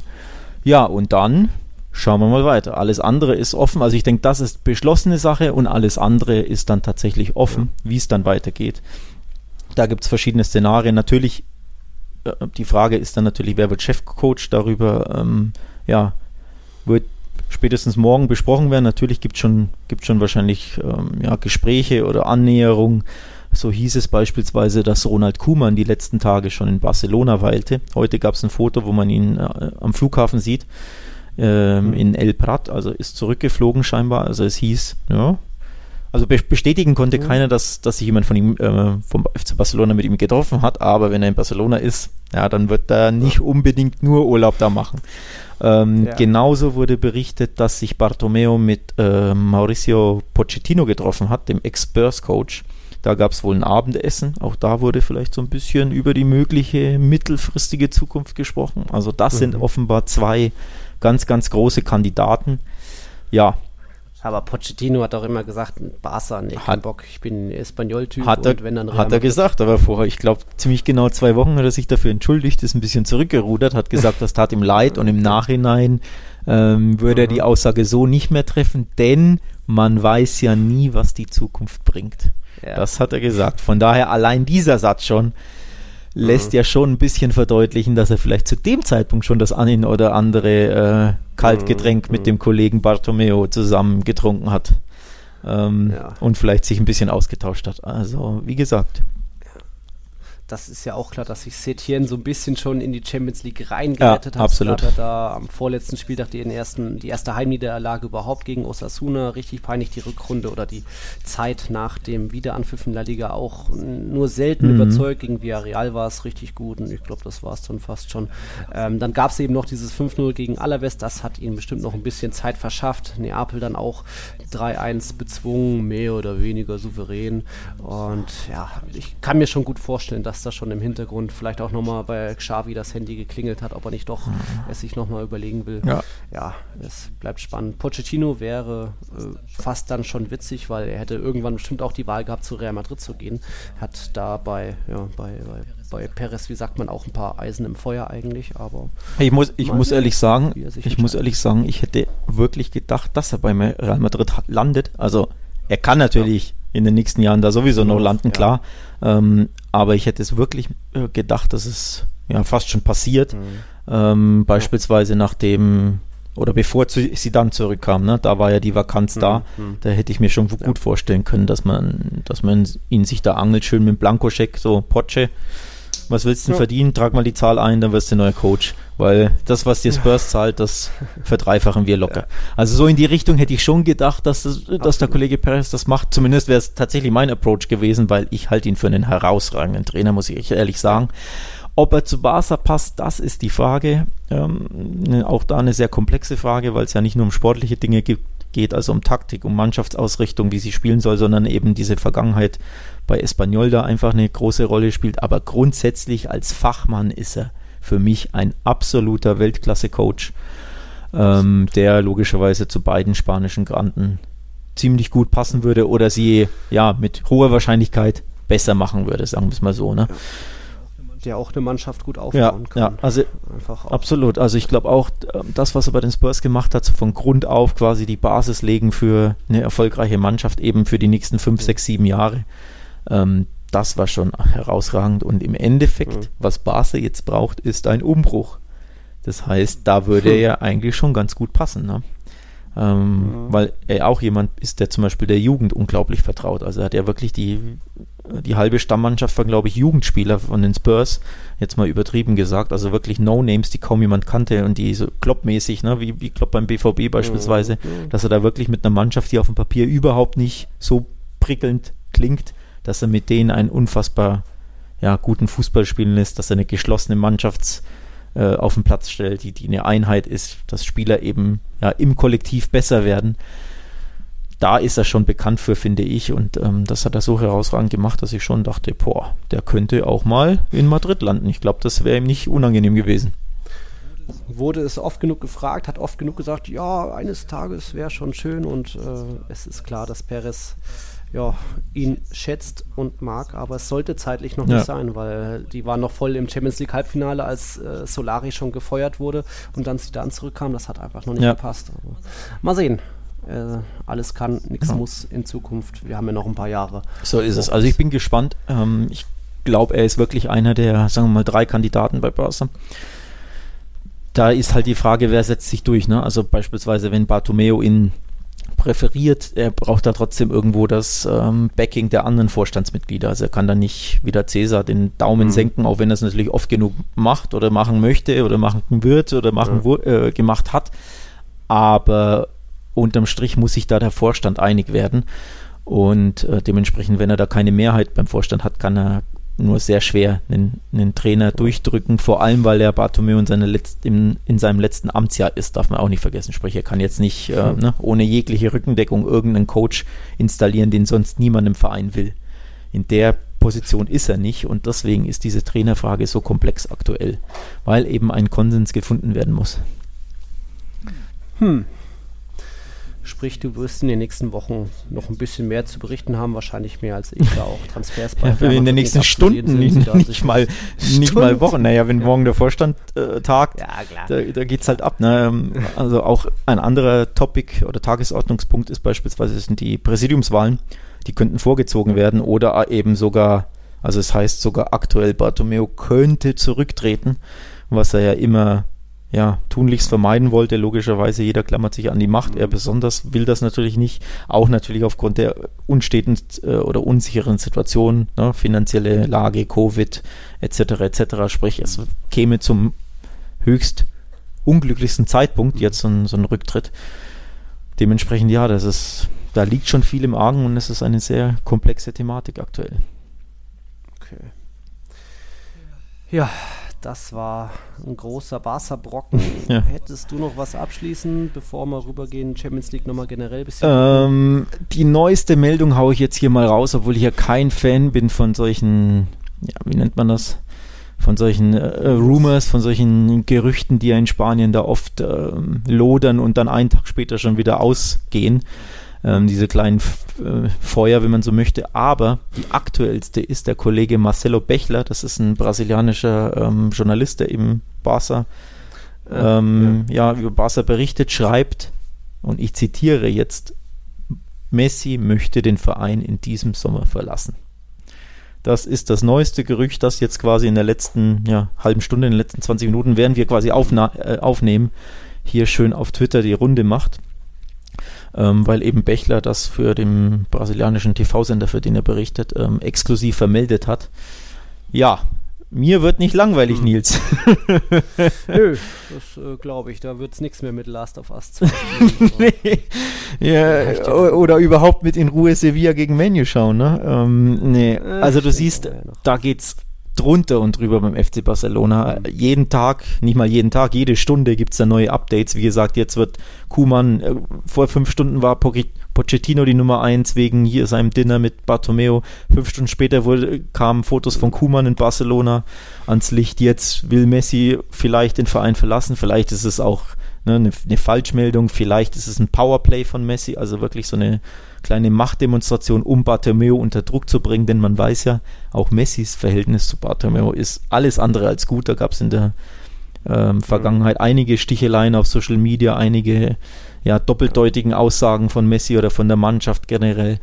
Sprich, es, ich könnte mir sehr gut vorstellen, dass es auch nur ein Power-Move ist von, von Messi, um eben ja Bartomeo quasi den, den Durchstoß zu verpassen, sodass der wirklich genau so in die Richtung, sodass der wirklich jetzt zurücktritt, entweder tritt er zurück oder ich verlasse den Verein oder er, er droht halt damit, so als, wie gesagt, als Powerplay-Move. Also auch das könnte ich mir vorstellen. Ja, dementsprechend all das hm. gilt es zu ergründen in den nächsten Stunden, Tagen, vielleicht Wochen. Ja, mir wird nicht langweilig. Ja, Dafür gibt es ja dann auch Barca-Welt und Tiki-Taka. Dort könnt ihr euch auch nochmal alles Aktuelle lesen rund um Präsidentschaftswahlen, die Pressestimmen, rund um das Chaos beim FC Barcelona und eben diese historische Erniedrigung, so hat es die Sport geschrieben, und das Ende eines Zykluses oder einer Ära, so die Mundo Deportivo. Wir gucken jetzt nochmal Königsklasse und zwar gleich nach einer kurzen Unterbrechung. Bis gleich können wir endlich los. Ja, Moment, ich muss mir gerade noch ein Ticket organisieren. Äh, welche S-Bahn nehmen wir nochmal? Du holst dir jetzt am besten mal das Deutschland-Ticket. Das geht ganz schnell. Und schon können wir mit allen Bussen und Regionalbahnen fahren, wann wir möchten. Und auch wohin wir wollen? Ja, wir steigen einfach ein und müssen uns mit dem Deutschland-Ticket um keine weiteren Tickets kümmern. Egal, ob du montags damit ins Büro fährst oder wir spontan nach Berlin wollen. Oder am Wochenende ins Grüne. Okay, das heißt, wenn ich mit den Jungs zum Auswärtsspiel will, steige ich einfach mit meinem Ticket in die Regionalbahn und den Bus und fahre zum Stadion. ja, ganz genau. Aber jetzt geht's erstmal zum Shoppen in die Stadt. Und? Wann möchtest du losfahren? Jetzt informieren unter bahn.de slash Deutschlandticket.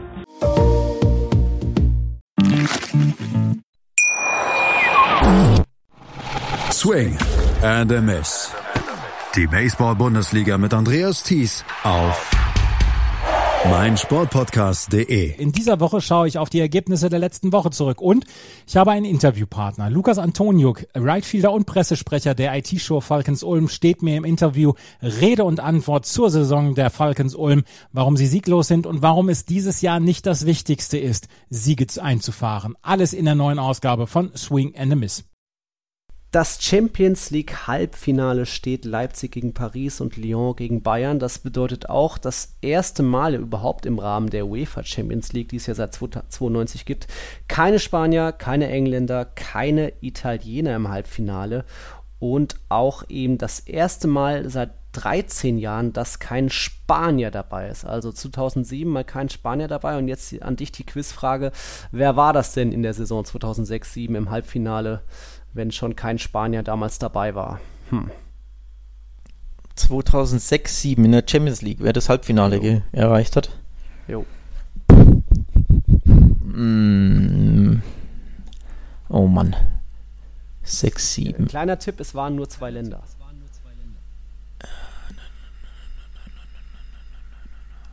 Mann, ey, mein, was ist denn mit meinem Hirn los? Normalerweise weiß ich doch alles in- und auswendig in der Champions League, aber zu viele Jahre sind jetzt ja. Land ge gezogen, zu viel Corona ja, ähm, gab es zuletzt auch. Äh, jetzt nicht bei mir, aber irgendwie wirkt alles so noch weiter weg. Komm, sag's. Ich. An das Finale erinnerst du dich? Das war ähm, ja in Athen.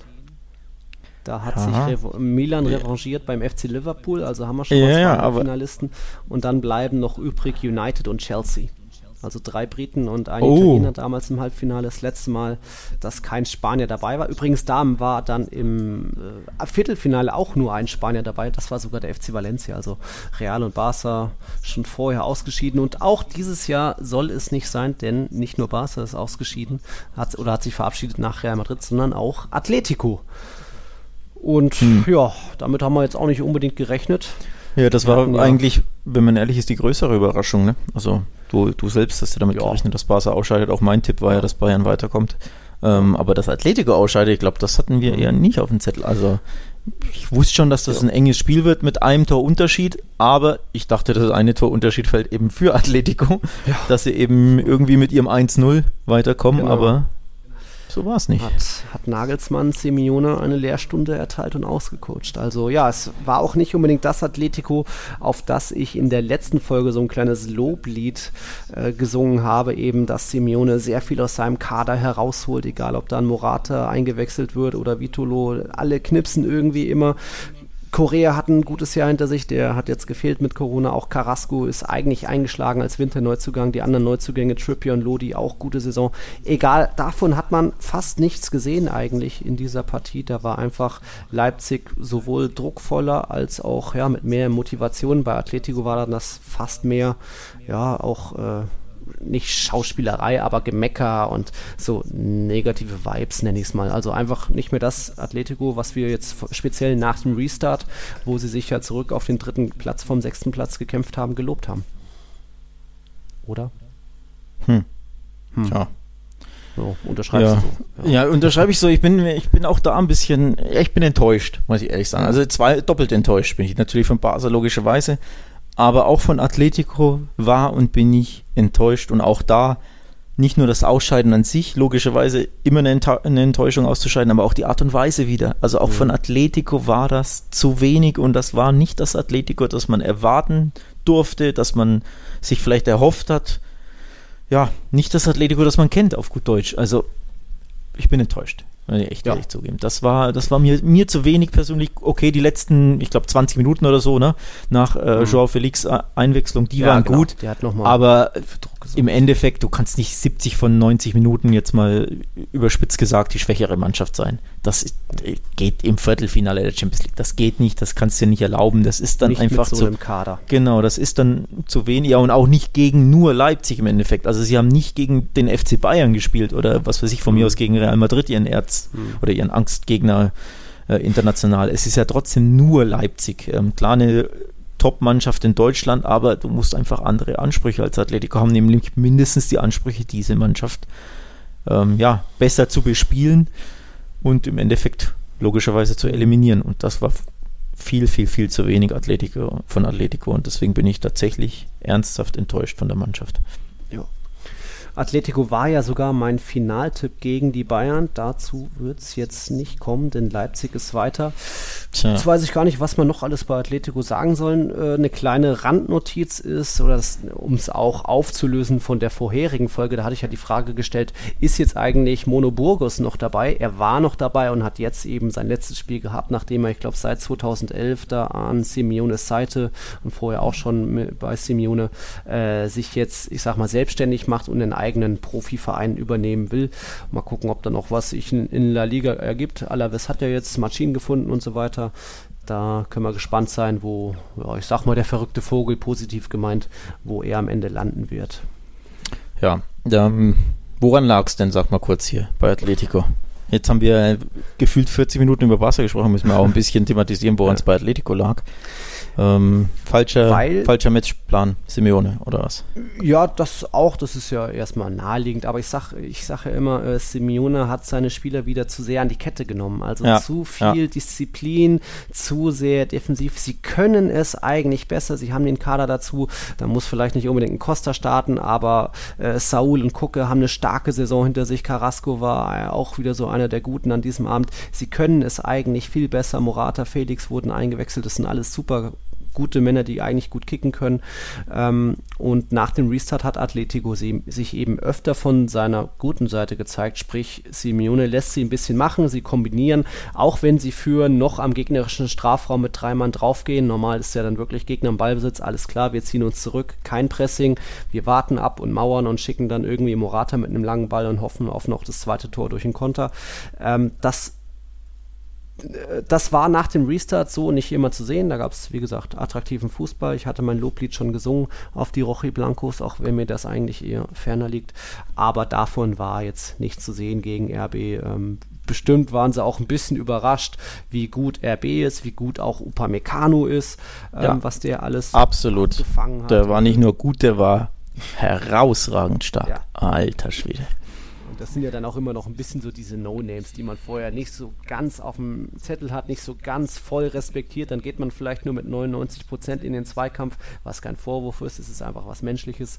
Und äh, wenn dann der andere aber bei 100 Prozent motiviert ist und voll da ist, ja, dann gibt es nur einen Sieger in so einem kleinen Duell, das dann, was dann schnell den Unterschied ausmachen kann. Ja.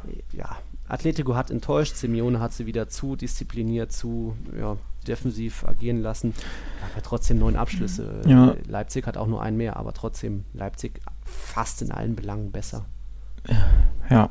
Ähm, diszipliniert, das klingt jetzt so, als wenn das was Schlechtes ist. Im Endeffekt kennt oder zeichnet das ja Atletico aus, dass sie eben äh, als Einheit gegen den Ball funktionieren, aber sie waren mir dazu zu vorsichtig, zu, ich weiß nicht, ob ich ängstlich sagen will, aber tatsächlich mhm. zu, ja, ängstlich. Okay, ich sag's jetzt doch. Also tatsächlich mir war mir war das zu, weiß ich nicht, so zu, zu defensiv, zu destruktiv ein bisschen sich den Schneid abkaufen lassen oder überwältigt würden oder vielleicht haben sie äh, Leipzig nicht so aggressiv erwartet, die ja wirklich schön draufgegangen sind, aktives Pressing gemacht haben. Vielleicht haben sie das damit nicht gerechnet, aber dann wäre das ja äh, grottenschlechtes Scouting, denn dafür steht ja Leipzig. Also das ist ja Leipzig. Die haben ja so gespielt, wie man sie kennt. Dementsprechend bin auch da bin ich da wirklich dann überrascht davon, dass sich Atletico genau wie der FC Barcelona übrigens völlig von diesem ähm, Vorchecking und Pressing überwältigen äh, ließ. Also auch da muss man echt fragen, was haben die im, im Scouting gemacht vorher, also im Gegner-Scouting. Äh, also mir unerklärlich, wie gesagt, mir waren die da zu passiv und zu ja, überwältigt irgendwo.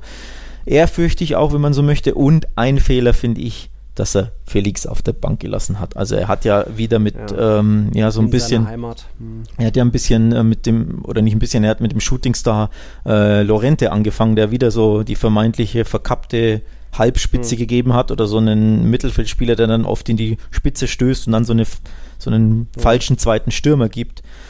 Ja, das hat gegen ja. Liverpool etc. geklappt, auch in der Liga immer, aber ich hätte ihn halt finde ich, eher als Waffe von der Bank gebracht, denn das war ja seine berühmte Rolle in den letzten ja. Wochen und hätte halt normal, erzwingen, ja. genau, und hätte halt mit der normalen ähm, Aufstellung begonnen, nämlich mit einem richtigen Doppelsturm oder halt mit Jean Felix als dieser Halbstürmer, der er ist. Also das fand ich tatsächlich schon falsch, dass er da eben im Endeffekt eher ein 4-5-1 gespielt hat, als eben sein normales 4-4-2. Also allein das war ja schon ein Signal an die Mannschaft, oh, wir müssen vorsichtig sein, lieber einen ja, ackernden Mittelfeldspieler mehr reinnehmen. Und das war, finde ich, schon der erste Fehler. Ja, stimmt. Ja. Kann man so unterschreiben. Wenig riskiert, daher dann auch, ist ja andere Formulierung dann für zu ängstlich, ja. zu ja, vorsichtig rangegangen, statt einfach mal sich was zuzutrauen. Sagt sich so einfach. Sagt sich so einfach, aber ja. Nicht Fußballer. Oh, ja. Nagelsmann 1, Simeone 0 oder auch 2 zu 1. Ähm, Nagelsmann danach natürlich auch auf allen Titelblättern gewesen, fast schon als neuer Mourinho verschrien, der damals mit Porto die Champions League aufgemischt hat. Ähm, Real Madrid war ja schon hat mal bei ihm nachgehorcht, wie es so aussehe, ob er sich da was vorstellen könne. Also da könnte in Zukunft auch was passieren, wenn Pochettino nicht will. Wann auch immer das sein solle. Ähm, warum nicht jetzt mit seinen, was ist er, 33 Jahren? Hat noch, hat noch ein bisschen Alter. Zeit, ne? Hat noch ein Aber bisschen könnt, Zeit. Also ich meine, zwei Siege vom Champions League Trumpf äh, entfernt. Ja. Er muss dann sicherlich der jüngste äh, Champions League Sieger aller Zeiten sein, schätze ich mal. Ne? Also ja. als Trainer logischerweise. Deschamps war auch noch mal in dem Bereich, aber ja, ja. Nagelsmann. Mal schauen, wie, wie viel Geschichte er noch schreibt. Tja. Geschichte geschrieben hat auch Atalanta eben bis zu diesem Viertelfinale. Da war dann leider Schluss, auch wenn es lange, lange nach der Sensation aussah. Aber ich glaube, der Sieg von Paris geht dann schon in Ordnung, weil Neymar einen ziemlich guten Tag hatte, zumindest bis es zum Abschluss ging. Und dann auch noch, wenn man dann noch einen Mbappé einwechseln kann und einen Choupo-Moting, dann geht das schon in Ordnung. Ja. Paris war da drückender, hat dann auch verdient 2-1 gewonnen, oder? Ja, im Nachhinein muss ich, muss ich sagen, ich hätte zweimal Verlängerung gut gefunden. Also bei Atletico logischerweise, weil auch da fiel ja das Tor in der, was die 90. oder, oder 88. Mhm. irgendwie sowas, ne? Sowas. Diesen abgefälschten Schuss. Also es war auch unglücklich ein bisschen, das darf man nicht vergessen, finde ich, sollte, ja. sollte man noch kurz erwähnen. Und bei Paris gegen Atlant Atalanta war natürlich, ja, aus Atalantas Sicht das höchst unglücklich, da in der Nachspielzeit sie gleich nicht nur ein Tor zu kassieren, sondern gleich beide Tore. Ähm, aber ja, Paris wurde eben immer drückender hinten raus und mhm. von der Atalanta kam einfach zu wenig, auch weil sie all ihre Wechsel aufgebraucht haben, verletzungsbedingte Wechsel tätigen mussten und da komplett am Zahnfleisch ging. Also den ging einfach leider die Puste etwas zu früh aus. Ja, wenn du dann dich irgendwie in die Verlängerung rettest, okay, dann hast du nochmal fünf Minuten Pause oder so, ne? Kannst nochmal vielleicht ein bisschen Kräfte sammeln. Und vielleicht rettest dich da irgendwie ins, äh, mhm. ins Elfmeterschießen oder irgendwie köpfst mal eine Ecke oder so rein, aber der Zeitpunkt ist natürlich ja, sehr Erfahrung bitter. dann und ja. dann auch individuelle Klasse. Absolut. Neymars Zuspiel auf ja, Mbappé, Wahnsinn. wie er da die Bewegung macht. Wahnsinn. Nicht zu lesen, der Körper einfach. Nee, Wahnsinn. Also da gibt hm. da gibt's eine schöne Hintertorperspektive. Auf Twitter gab es die absoluter Wahnsinn, wie er den Körper öffnet und du glaubst, der spielt den Ball quasi links rum und dann spielt er ja innen rum, diesen tödlichen Pass. Ein absolute Weltklasse. Also da hat auch mir wieder ein bisschen das Herz geblutet. Und zwar in den Farben Blau und Rot, um ehrlich zu sein. Ja. Denn das wäre so ein Spieler gewesen. Ich glaube, der könnte ja. meinem Verein auch ganz gut zu Gesicht stehen. Ne? Der hat und deinem natürlich auch. Mentalität gezeigt gegen Paris. Ja. Damals so ist es, so ist es. Ja, so ist es. Ja. Paris ist weiter. Ja, nee. Bitte, du nochmal. Nee, so. Was? Dann, äh, Paris ist weiter, trifft am Dienstag eben auf Leipzig und dann bleibt noch eine Halbfinalpartie. Da ist es Mittwoch soweit. Bayern gegen Lyon und schauen wir mal, Lyon, die haben ja auch was Großes geschafft oder sie haben mhm. mehr geschafft als der internationale Sportgerichtshof und auch so gesehen mehr als Real Madrid und Europa diesen Gefallen getan und ui, ui, ui, rausgekickt. Ja, Sitzt da bei dir der Stachel noch tief, oder? Mm, nicht aus Sicht von bezüglich Real Madrid, weil das Ausscheiden war verdient und City über 180 Minuten besser, bla bla, sondern einfach, ja, City, der Verein muss, muss nicht in der Champions League sein, nachdem er sich da so durchgemogelt hat, jetzt wieder vor dem CAS oder CAS. Und ja, Lyon hat Europa den Gefallen getan. Das hat mich schon gefreut, so gesehen. Ja, läuft bei dir ähm, aktuell. Ja, ja, ich sag mal, war eine, die Woche war ganz okay. Ja. Atletico, Barca, Pep. Ja. Für Madrid-Fans war es nicht so tragisch. Nicht so, da ist das aus ja, City dann schnell überwunden. Wollte ich gerade sagen, für Madrid-Fans war das eine recht angenehme Woche, kann ich mir gut vorstellen. So ungefähr. Ja. Nee. Und da ist dann auch verrückt, dass wir, wir hatten ja, glaube ich, auch eine Champions League Vorschau bei der Gruppenphase und da hat man ja gesagt, diese Gruppe mit Lyon, Leipzig, Zenit und Benfica, uff, das ist ja gar nichts. Ja, und jetzt stehen zwei davon im Halbfinale. Natürlich anderer Modus, anderer Wettbewerb ist so nicht vorherzusehen, aber stark Lyon. Absolut. Also muss man, muss man alle Hüte ziehen.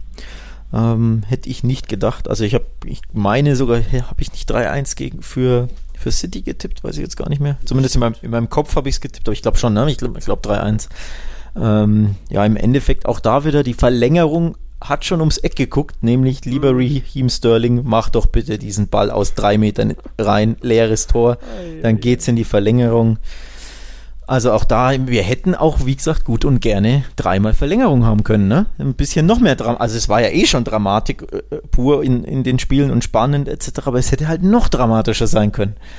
Ja, aber Sterling wollte nicht oder konnte nicht oder beides, ich weiß es nicht. Ja. Nee, er, natürlich wollte er, aber äh, Gottes Willen, also stümperhafter geht's ja nicht. Ein epischer Mist. Ein, e ja, ein Epic Fail, das stimmt wirklich. Und äh, ein Epic Fail gab es auch hinten in der Abwehr mal wieder dreimal von City, spätestens beim 1 mhm. zu 3 vom Torwart, aber auch äh, Ederson mhm. hat ja auch beim äh, 0 zu 1 schon schlecht ausgesehen, wo er da im, im Niemandsland stehen bleibt. Erst geht er vor, dann, oh, doch nicht, ja. und dann steht er irgendwo im Nirvana. Auch da schon bescheuert und beim 1-2 macht er halt die Beine auf, als wenn er fast schon getunnelt werden möchte. Ähm, also auch das richtig schlechtes Torwartspiel, wirklich richtig, richtig schlechtes Torwartspiel. Also im Endeffekt mit einem anderen Torwart kann es halt wirklich sogar ja, 0-1 ausgehen, ne? Also aus 1-0 äh, quasi aus City Sicht. Weil ja. ich glaube, da gibt es einige Torhüter, die alle drei Torhü äh, Tore verhindern. Ja. Kann man durchaus so sagen. Wir hatten bei Real Total ja auch geschaut und immer gesagt, ja, in der Defensive ist City äh, antastbar und schlagbar. Aber das ist dann ja, gegen Real Madrid waren sie natürlich bei 100% und motiviert und voll auf der Höhe und dann haben sie vielleicht auch Lyon ein bisschen auf die leichte Schulter genommen. Ein bisschen Körperspannung hat dann eben auch bei dem Ederson gefehlt. Ich glaube, da beim 3-1, wo so ein bisschen lasch reingeht. Äh, ja, und dann passiert so ein kleines Wunder, wenn dann noch ein Dembele von der Bank kommt und dir zwei einschenkt. Schon kurios. Und dann eben auch jetzt, ja, mal wieder Lyon-Bayern. Ich glaube, das letzte Mal 2010 oder so. Egal. Ja. Halbfinale, jetzt müssen wir natürlich wieder tippen. Wer wird es denn jetzt im Finale? Äh, Bayern, PSG. Bayern. Ähm, ganz klar. Also Bayern ganz klar. Ähm, ich glaube, das andere Spiel wird richtig eng, aber ja. ich glaube, Bayern wird, ähm, glaube ich, Lyon ja, ziemlich deutlich schlagen. Ähm, Ergebnis weiß ich jetzt noch nicht. Vielleicht so. Ja, machen wir es doch mal konkret. Wir müssen ja wieder tippen. Achso. Ja, dann äh, sage ich 3-0 Bayern. Bayern sagt Alex. Und Nils sagt ja, auch 1-3, um ein bisschen was anderes zu haben, Farbe reinzubringen. Und dann. Moment, 1-3 ist dann für Lyon. Äh, ja, nee, sorry, Ja. es ist ja Lyon gegen Bayern die Partie. Bayern Ach gegen so, Bayern. ja, so, sorry. Ja. Äh, und dann bleibt noch Leipzig gegen Paris. Dann nehme ich ein enges 2-1 Paris. Okay. Und ich glaube dann doch vielleicht an das Wunder und sage, ja, Leipzig gewinnt 2-1. Tatsächlich würde mich das weniger überraschen, als dass ähm, Lyon weiterkommt. Also Lyon wäre eine faustdicke Sensation für mich.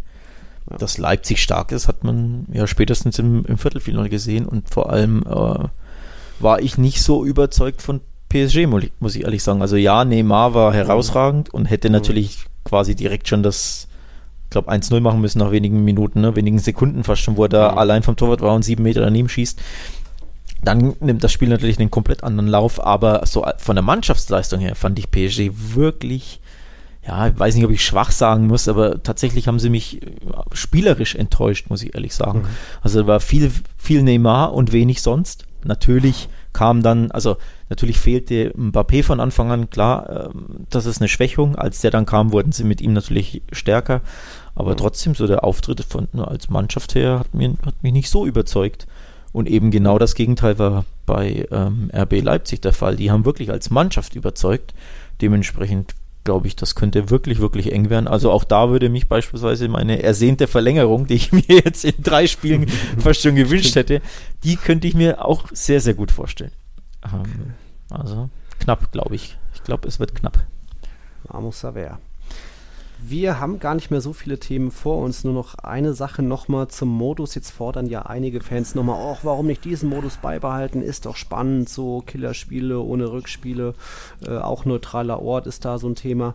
Aber Alex, das hatten wir ja schon mal besprochen, dass dieser Modus jetzt, Blitzturnier in Lissabon, für Corona-Zeiten wenig Zeit, schnell noch irgendwie über die Bühne bringen, damit man einen Sieger hat, geht so in Ordnung und ist natürlich spannend, aber man hatte auch allein in der letzten Saison mit den beiden verrückten Halbfinals extrem spannende Partien und sowohl als Fan als auch aus Medien, äh, Journalistensicht ist es besser, schöner, wenn man auch ein Rückspiel hat, auf das man sich vorbereiten kann, wo die Spannung aufgebaut wird, viel mehr Zeit zur Vorbereitung und auch ja, zum Schnacken mit Freunden drüber. Also ich bin da klar dafür, dass man dann wieder zu alten, äh, ja, wie sagt man, alten Rahmenbedingungen zurückkehrt, eben in den Stadien der jeweiligen Vereine mit Rückspiele und natürlich wünschenswerterweise auch mit Fans, sofern das irgendwann wieder möglich ist. Aber Blitzturnier jetzt ist in Ordnung, aber in Zukunft soll es wieder das alte Format geben. Oder was denkst du? Ja, Komma, aber ich möchte dir einen Vor also ich gebe dir natürlich recht, ähm, gibt nichts Schöneres als diese ähm, Hin- und Rückspiele da in den, in den altehrwürdigen, altehrwürdigen Stadien. Das ist einfach das Salz in der Suppe, ne? Da schön Barca in Enfield und äh, gegen Liverpool in Enfield und im Camp Nou Hin- und Rückspiel, das ist einfach das Besondere, ne? Da freut man sich ja fast schon jahrelang drauf, weil es teilweise ja solche Partien wirklich Jahre, wenn nicht Jahrzehnte lang nicht gibt. Ne? Also Bar. Barca Liverpool gab es, glaube ich, wirklich zwölf Jahre oder so nicht. Das ist dann einfach was wirklich ganz, ganz, ganz Besonderes, wenn es solche Paarungen einfach mal gibt. Klar, Real Madrid gegen Bayern gibt es immer wieder etwas häufiger, aber nichtsdestotrotz sind ja diese Duelle eben mit Hin- und Rückspiel in den jeweiligen Stadien das Besondere einfach. Aber, jetzt komme ich zum Aber. Stell dir das einfach jetzt nur mal hypothetisch vor. Wie geil wäre denn ein komplettes K.O.-Turnier von Anfang bis Ende ähm, in Europa mit jeweils nur einem Spiel. Oder von mir aus auch mit Hin- und Rückspiel, aber einfach komplett. Also keine Gruppenphase, sondern wirklich nur K.O.-Duelle. Durchgängig in der Champions League. Das wäre doch auch was Cooles, oder? Also dann auf die ganze Saison Auf schon die- gerechnet, genau, es geht- komplett los mit hier, keine Ahnung, wie viele Mannschaften. Du baust Donetsk ne- gegen Real. Genau, und erste Runde. gerade- Brügge gegen Barca. Ja, Ja, genau, so ungefähr. Natürlich hast du in der ersten Runde dann auch Brügge gegen äh, Apollon Limassol und so, klar, wahrscheinlich. Aber wie cool wäre denn das? Denn nochmal, das Besondere war ja jetzt, äh, Lyon in einem Spiel kann alles passieren, nämlich auch, dass Lyon einfach hier gegen ein indisponiertes City weiterkommt. Und das Ja. kann dir halt auch einfach im August bei Brügge gegen City passieren, wenn die eine ein, einfach schon mal weiter sind beispielsweise oder einen guten Lauf haben, ne? Und die anderen gerade einen schlechten Lauf haben, da, da kann alles passieren. Also das ist einfach das Besondere bei K.O.-Spielen ja generell und eben erst recht bei einem K.O.-Spiel. Also diese altmodische Ja. Europapokal-Arithmetik, die ist schon besonders dramatisch und spannend und ich finde, das hat schon auch seinen Reiz, muss ich sagen. So ein bisschen auch jetzt die aktuelle geänderte Copa del Rey, wo es ja auch viele Genau. also erstmal Ja. keine Gruppenphase gibt, jetzt auch nicht Ja, mehr gut, Rückspiele aber- im Halbfinale.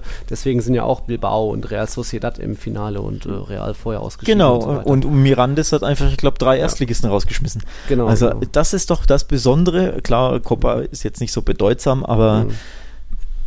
Ich finde das schon irgendwo, also es hat schon seinen Reiz, sodass ich schon damit ein bisschen liebäugeln könnte. Also auf der Umkehrschluss ist ja die Gruppenphase ist nicht attraktiv. Das sind, machen wir uns nichts vor.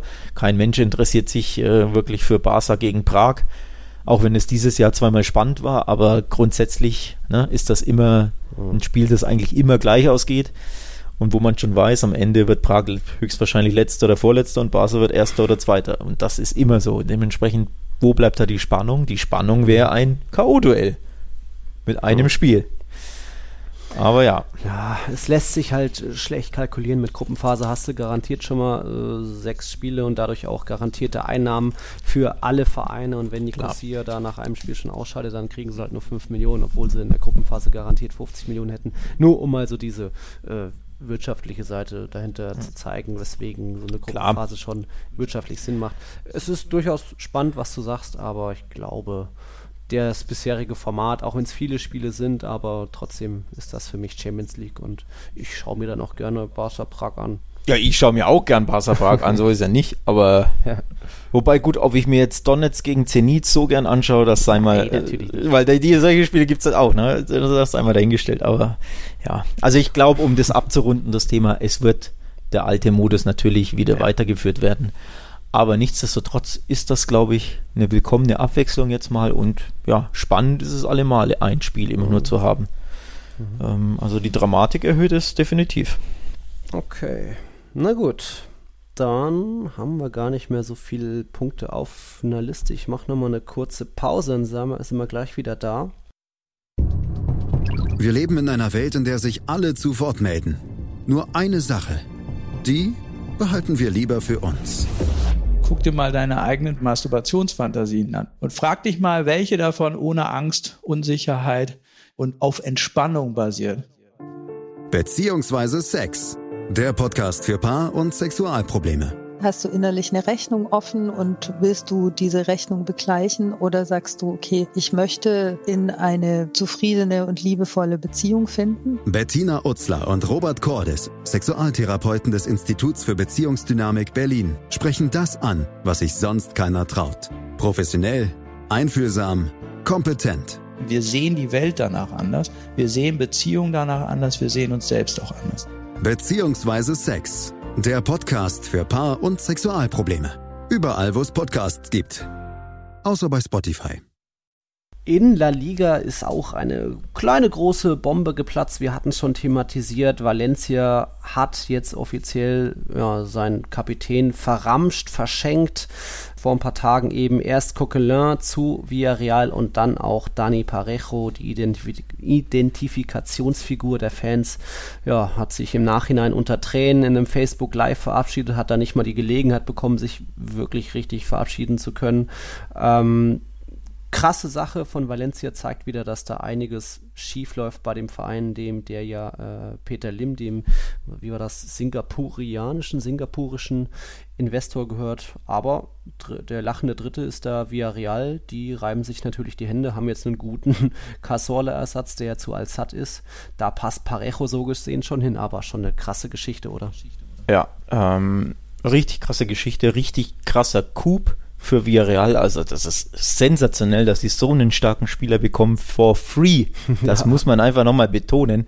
Ablösefrei hat Villarreal einen der, sagen wir mal, zehn besten Mittelfeldspieler La Ligas bekommen, wenn nicht sogar fünf besten, ähm, ist ja, ne, kann man ja debattieren, ähm, auch wenn es dieses Jahr er nicht so gut war, aber in den letzten Jahren ist er einer der herausragenden Mittelfeldspieler in der Liga und den bekommst du umsonst von einem direkten Konkurrenten oder andersrum gesprochen, Valencia verschenkt den an einen direkten Konkurrenten, denn nochmal, Villarreal und Valencia kämpfen ja wirklich seit Jahren immer wieder und auch nächstes Jahr wahrscheinlich um die Plätze 4, 5, 6, 7.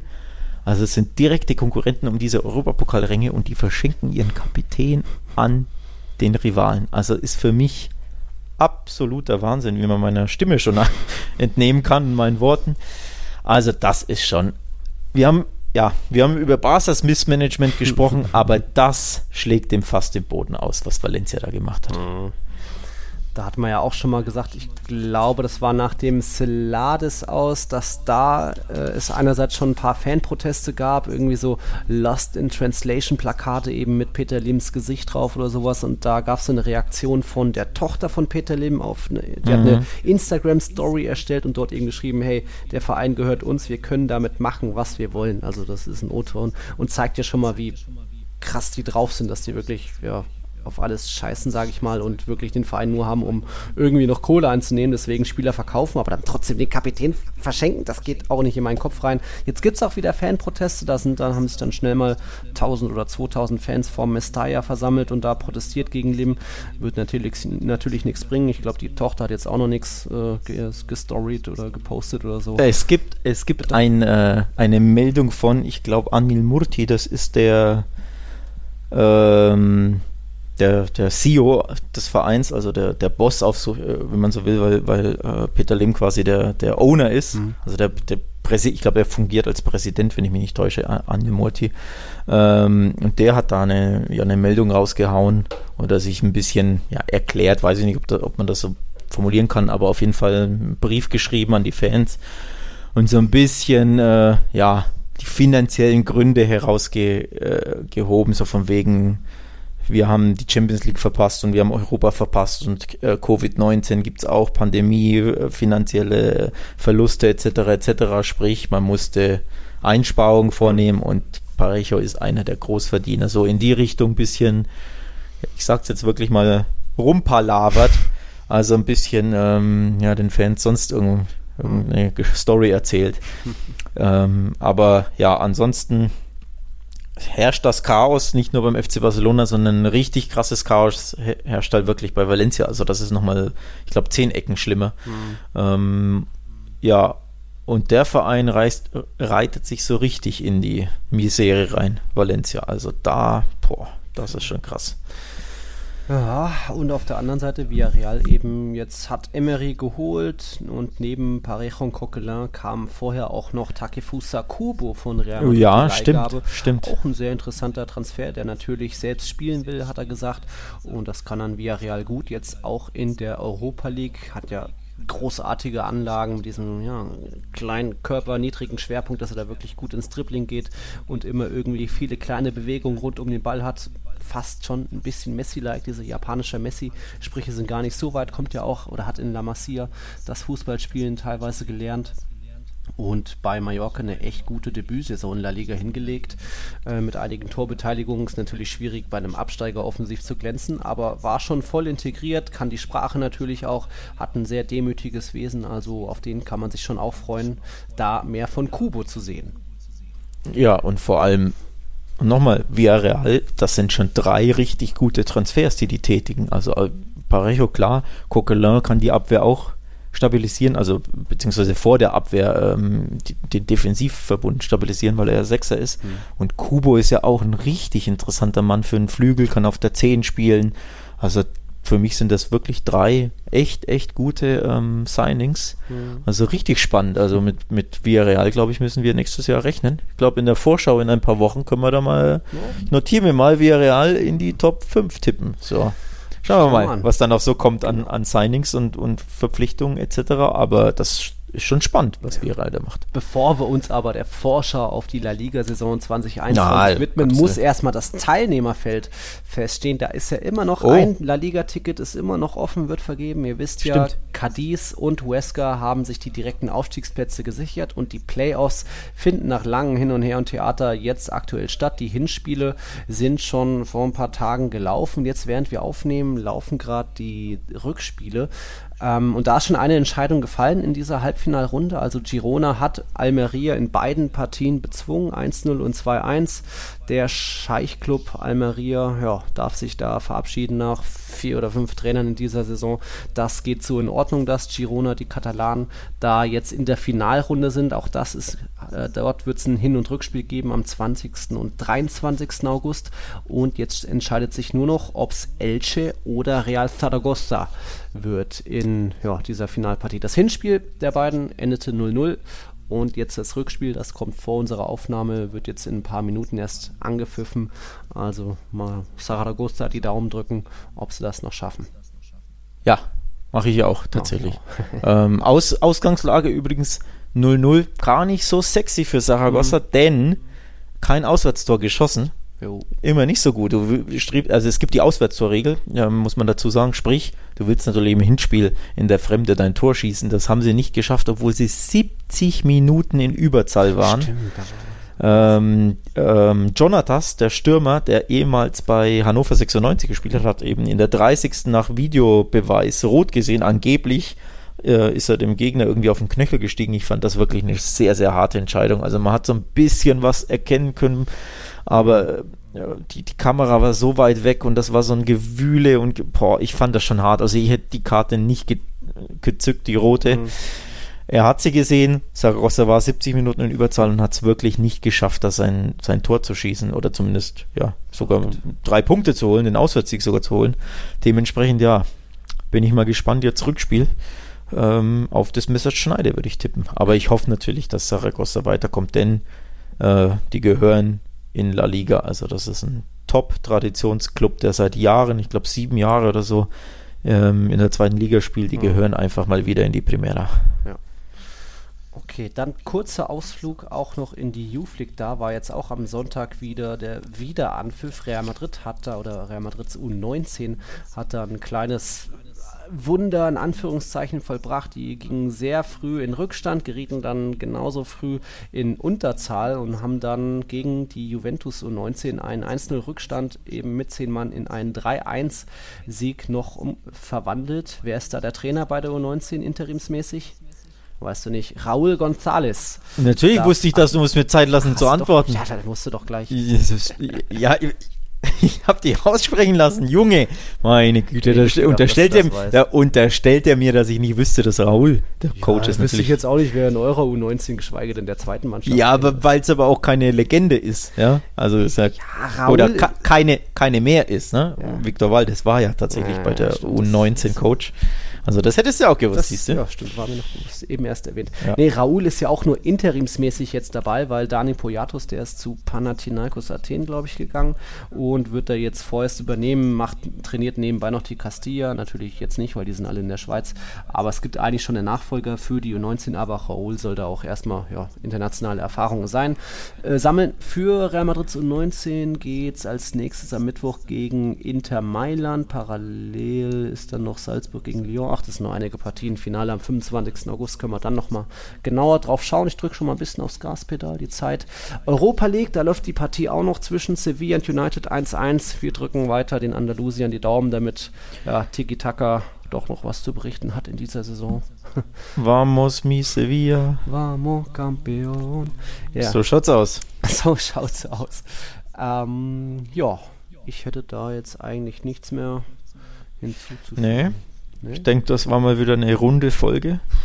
Ja. Ähm, wir drücken weiter Sevilla die Daumen, dass das hier noch klappt, denn sonst äh, schon ein bisschen Super-GAU aus spanischer Sicht. Ne? Also hier, ja, Champions League kein Halbfinalist. Okay, Sevilla ist im Halbfinale in der EL, aber ja, wäre schon schön, wenn hier Sevilla Wäre schon schön, wenn sie das wieder eine Runde weiterkommen. Ja.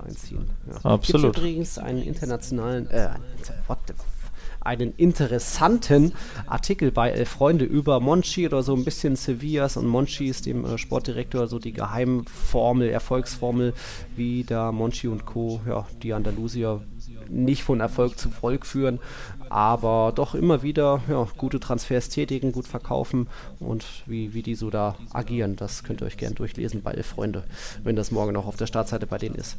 So. So. Ich wäre dann am Ende mit meinem Text. Ja, ich auch. Ja. Ähm, mit, mit, meinem Barca-Latein auch ein bisschen am Ende, mhm. wenn man so möchte. Ähm, morgen geht's weiter.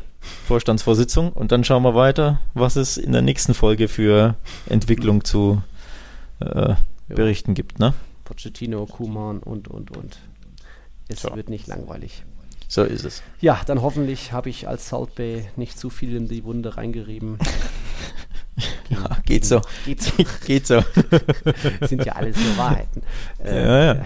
ja, danke fürs Einschalten, liebe Leute. Wir waren Tiki Taka, euer La Liga Podcast bei meinsportpodcast.de.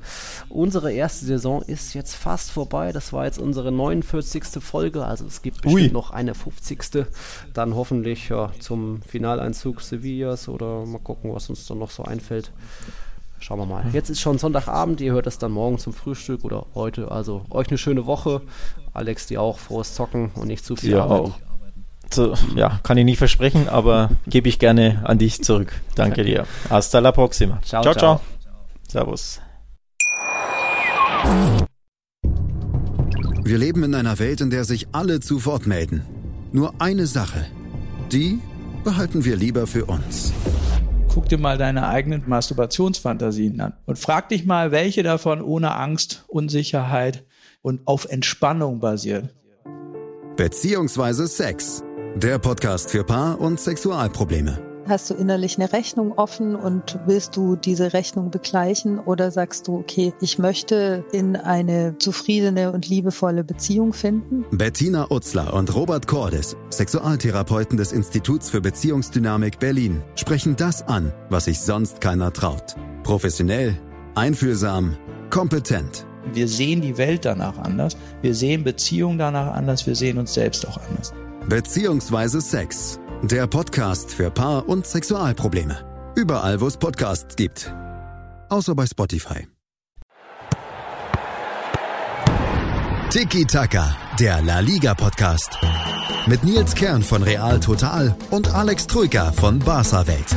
Tiki Taka auf meinsportpodcast.de. Wir leben in einer Welt, in der sich alle zu Wort melden. Nur eine Sache. Die behalten wir lieber für uns. Guck dir mal deine eigenen Masturbationsfantasien an und frag dich mal, welche davon ohne Angst, Unsicherheit und auf Entspannung basieren. Beziehungsweise Sex. Der Podcast für Paar- und Sexualprobleme. Hast du innerlich eine Rechnung offen und willst du diese Rechnung begleichen oder sagst du, okay, ich möchte in eine zufriedene und liebevolle Beziehung finden? Bettina Utzler und Robert Cordes, Sexualtherapeuten des Instituts für Beziehungsdynamik Berlin, sprechen das an, was sich sonst keiner traut. Professionell, einfühlsam, kompetent. Wir sehen die Welt danach anders, wir sehen Beziehungen danach anders, wir sehen uns selbst auch anders. Beziehungsweise Sex. Der Podcast für Paar- und Sexualprobleme. Überall, wo es Podcasts gibt. Außer bei Spotify. Challenger Corner. Der Tennis-Podcast mit Florian Herr und Andreas Thies. Alles rund um die Turniere unterhalb der ATP-Tour. In Zusammenarbeit mit tennistourtalk.com. Challenger Corner auf meinsportpodcast.de